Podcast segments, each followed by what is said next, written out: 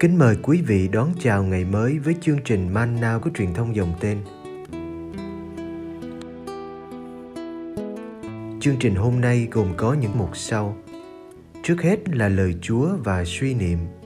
Kế đến là hạnh các thánh. Bây giờ kính mời quý vị cùng theo dõi chương trình.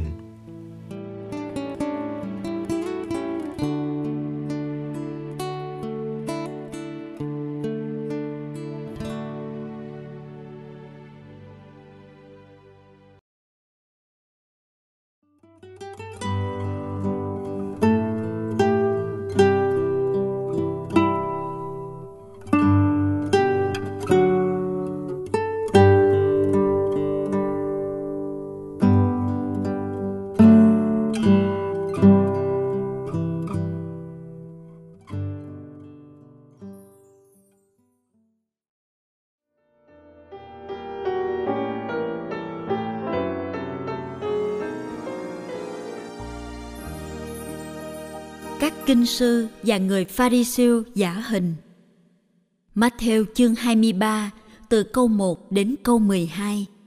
Bấy giờ, Đức Giêsu nói với dân chúng và các môn đệ người rằng: Các kinh sư và các người Pharisêu ngồi trên tòa ông Môsê mà giảng dạy. Vậy tất cả những gì họ nói, anh em hãy làm, hãy giữ, còn những việc họ làm thì đừng có làm theo vì họ nói mà không làm. Họ bó những gánh nặng mà chất lên vai người ta, nhưng chính họ thì lại không buồn động ngón tay vào. Họ làm mọi việc cốt để cho thiên hạ thấy. Quả vậy, họ đeo những hộp kinh thật lớn, mang những tua áo thật dài. Họ ưa ngồi cỗ nhất trong đám tiệc, chiếm hàng ghế đầu trong hội đường, ưa được người ta trao hỏi ở những nơi công cộng và được thiên hạ gọi là Rabbi. Phần anh em thì đừng để ai gọi mình là Rabbi, nghĩa là thầy, vì anh em chỉ có một thầy. Còn tất cả anh em đều là anh em với nhau. Anh em cũng đừng gọi ai dưới đất này là cha của anh em, vì anh em chỉ có một cha là cha trên trời. Anh em cũng đừng để ai gọi mình là người lãnh đạo, vì anh em chỉ có một vị lãnh đạo là Đức Kitô. Trong anh em, người làm lớn hơn cả phải làm người phục vụ anh em. Ai tôn mình lên sẽ bị hạ xuống, còn ai hạ mình xuống sẽ được tôn lên.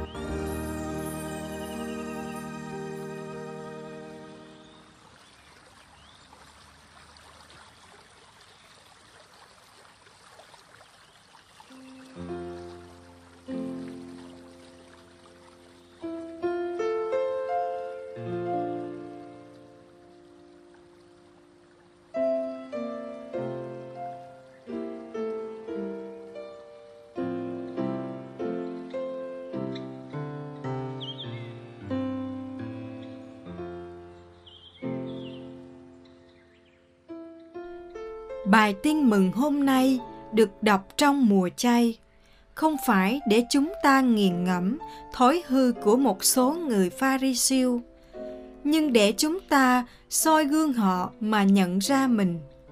Chẳng có thói đạo đức giả nào của họ mà ta được miễn nhiễm.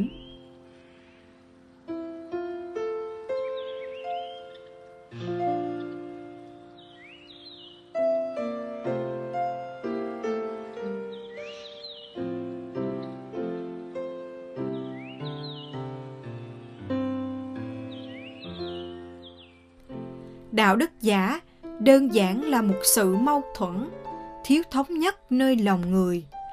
Nói rất hay, giảng rất đúng, nhưng lại chẳng sống điều mình nói hay giảng. Có một khoảng cách thật xa giữa ngôn và hành.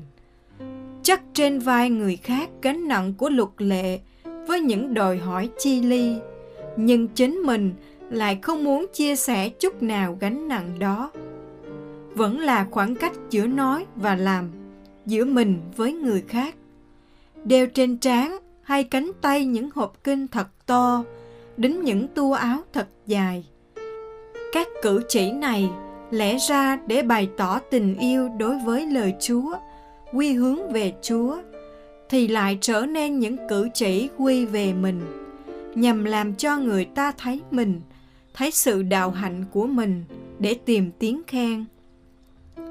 Người đạo đức giả không thực sự tìm Chúa. Chúa chỉ là phương tiện để họ tự đánh bóng mình trước mặt người đời. Háo danh là điều họ khó dứt bỏ trong cuộc sống. Ưa chỗ ngồi nhất, ưa chiếm ghế đầu, thích được chào là Rappi.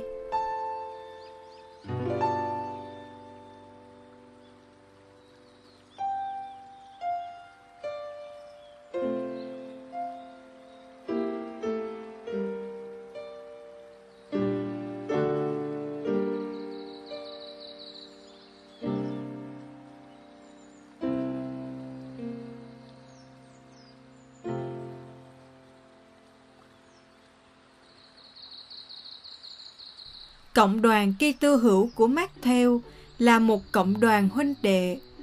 Trong cộng đoàn ấy hẳn có những vị thầy dạy, có những bậc thầy cao niên được gọi một cách trân trọng là Rabbi, có những đấng sáng lập cộng đoàn được gọi một cách kính cẩn là cha. Nhưng bất chấp điều đó, Đức Giêsu khẳng định tất cả anh em đều là anh em với nhau. Mọi thành viên trong cộng đoàn đều lệ thuộc như nhau vào một vị thầy duy nhất là Đức Giêsu Kitô, vào một người cha duy nhất là cha trên trời.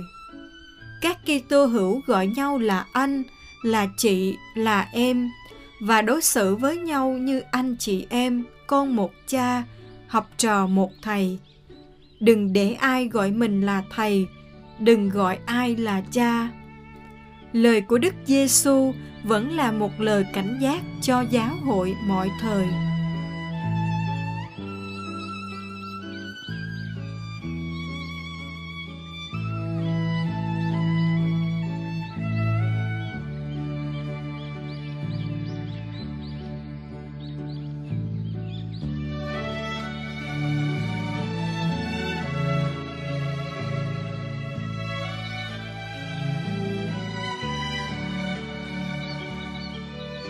Càng lớn mạnh theo thời gian, giáo hội càng cần một cơ cấu tổ chức, bao gồm nhiều chức vụ lãnh đạo có uy quyền. Làm sao để tinh thần phục vụ khiêm hạ của đức kitô thấm vào mọi cơ cấu? Làm sao để mọi vị thầy của giáo hội không che khuất đấng là vị thầy duy nhất? Làm sao để các người cha thiên liêng múc được tình phụ tử diệu hiền từ người cha duy nhất là chính Thiên Chúa.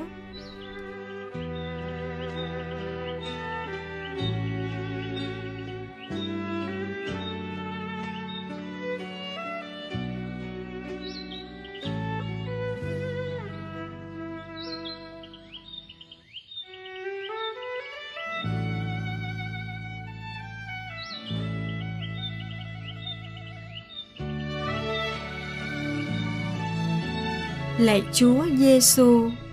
Khi đến với nhau, chúng con thường mang những mặt nạ. Chúng con sợ người khác thấy sự thật về mình. Chúng con cố giữ uy tín cho bộ mặt, dù đó chỉ là chiếc mặt nạ giả dối. Khi đến với Chúa, chúng con cũng thường mang mặt nạ. Có những hành vi đạo đức bên ngoài để che giấu cái trống rỗng bên trong có những lời kinh đọc trên môi, nhưng không có chỗ trong tâm hồn. Và ngược hẳn với cuộc sống thực tế.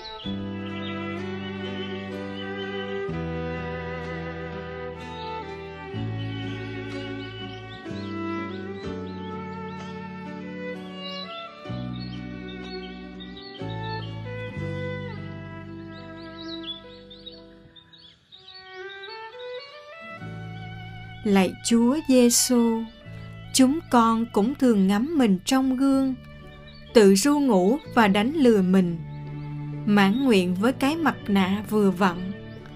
Xin giúp chúng con cởi bỏ mọi thứ mặt nạ đã ăn sâu vào da thịt chúng con, để chúng con thôi đánh lừa nhau, đánh lừa Chúa và chính mình. Ước gì chúng con xây dựng bầu khí chân thành, để chúng con được lớn lên trong bình an.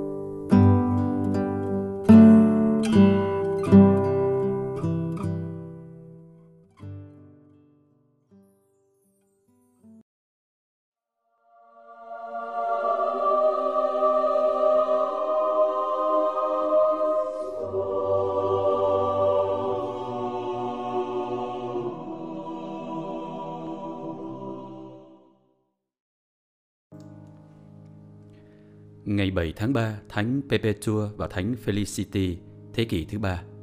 Trong những truyền thuyết mù mờ về đời sống các vị tử đạo tiên khởi, may mắn chúng ta vẫn còn được tài liệu về sự can đảm của Thánh Perpetua và Thánh Felicity từ chính nhật ký của Thánh Perpetua, từ giáo lý viên Santurus và các chứng nhân.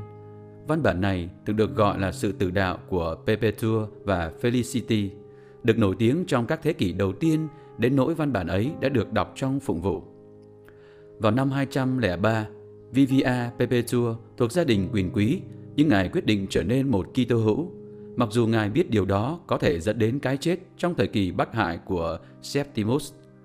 Một người em trai của Ngài cũng noi gương và trở nên người dự tòng.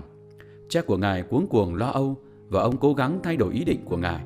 Sự lo âu của ông thì dễ hiểu, vì một phụ nữ 22 tuổi, hăng say và có học thức như Perpetua thì không có lý do gì lại muốn chết.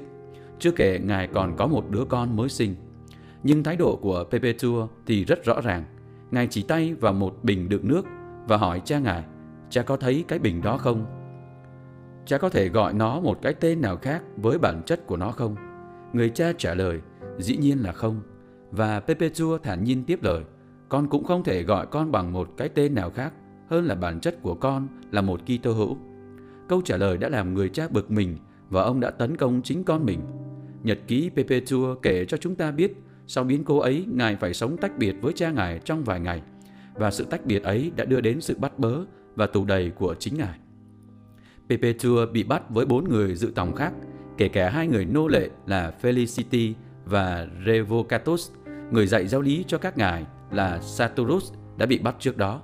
Nhà tù đầy chật người đến nỗi họ ngộp thở vì nóng nực và không có một chút ánh sáng. Quân lính thì xô đẩy họ không một chút xót thương Perpetua thật khiếp sợ, nhưng trong tất cả sự ghê rợn ấy, điều đau khổ lớn lao nhất của ngài là phải xa cách đứa con thơ. Người nô lệ trẻ tuổi là Felicity lại càng đáng thương hơn nữa vì ngài đang mang thai 8 tháng và phải sống trong cái nóng nực, chen chúc và thô bạo ấy. Hai phó tế phục vụ tù nhân đã đút lót lính canh để các ngài được ở chỗ tốt nhất trong nhà tù. Ở đó, mẹ và em của Perpetua đã đến thăm và đưa con đến cho ngài. Khi được phép giữ con trong tù, ngài cảm thấy nhà tù như trở nên cung điện. Cha ngài lại nài nỉ ngài thay đổi ý định. Ông hôn tay ngài và ngay cả quỳ dưới chân ngài. Perpetua nói với ông, Chúng ta không thể dựa vào quyền thế của chúng ta, nhưng quyền thế của Thiên Chúa. Trong khi ngài bị đưa ra xét xử, cha ngài cũng đi theo, nài nỉ quan tòa. Vì thương hại, quan tòa cũng cố ý thay đổi ý định của Perpetua, nhưng ngài vẫn cương quyết và cùng với các người khác, ngài bị kết án tử hình bằng cách ném cho thú dữ ăn thịt trong đấu trường.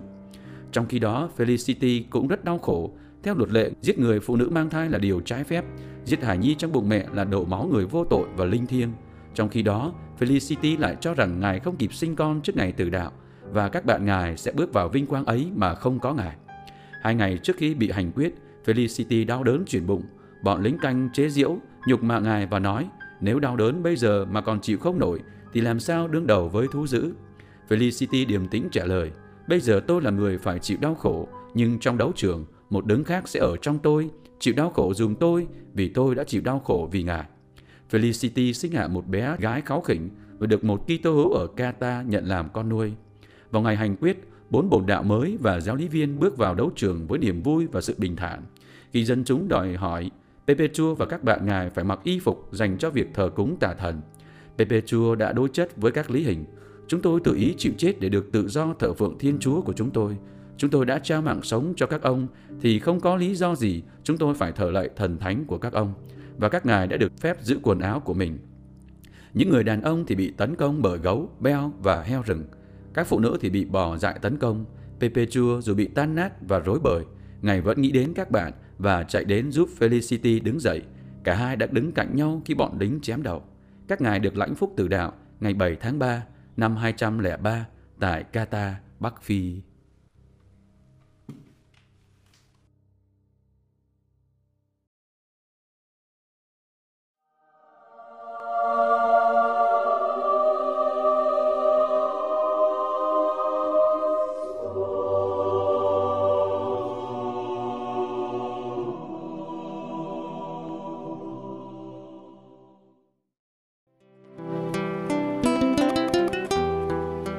Cảm ơn quý vị đã theo dõi chương trình. Kính chúc quý vị một ngày mới tràn đầy niềm vui và ân sủng của Chúa và mẹ Maria.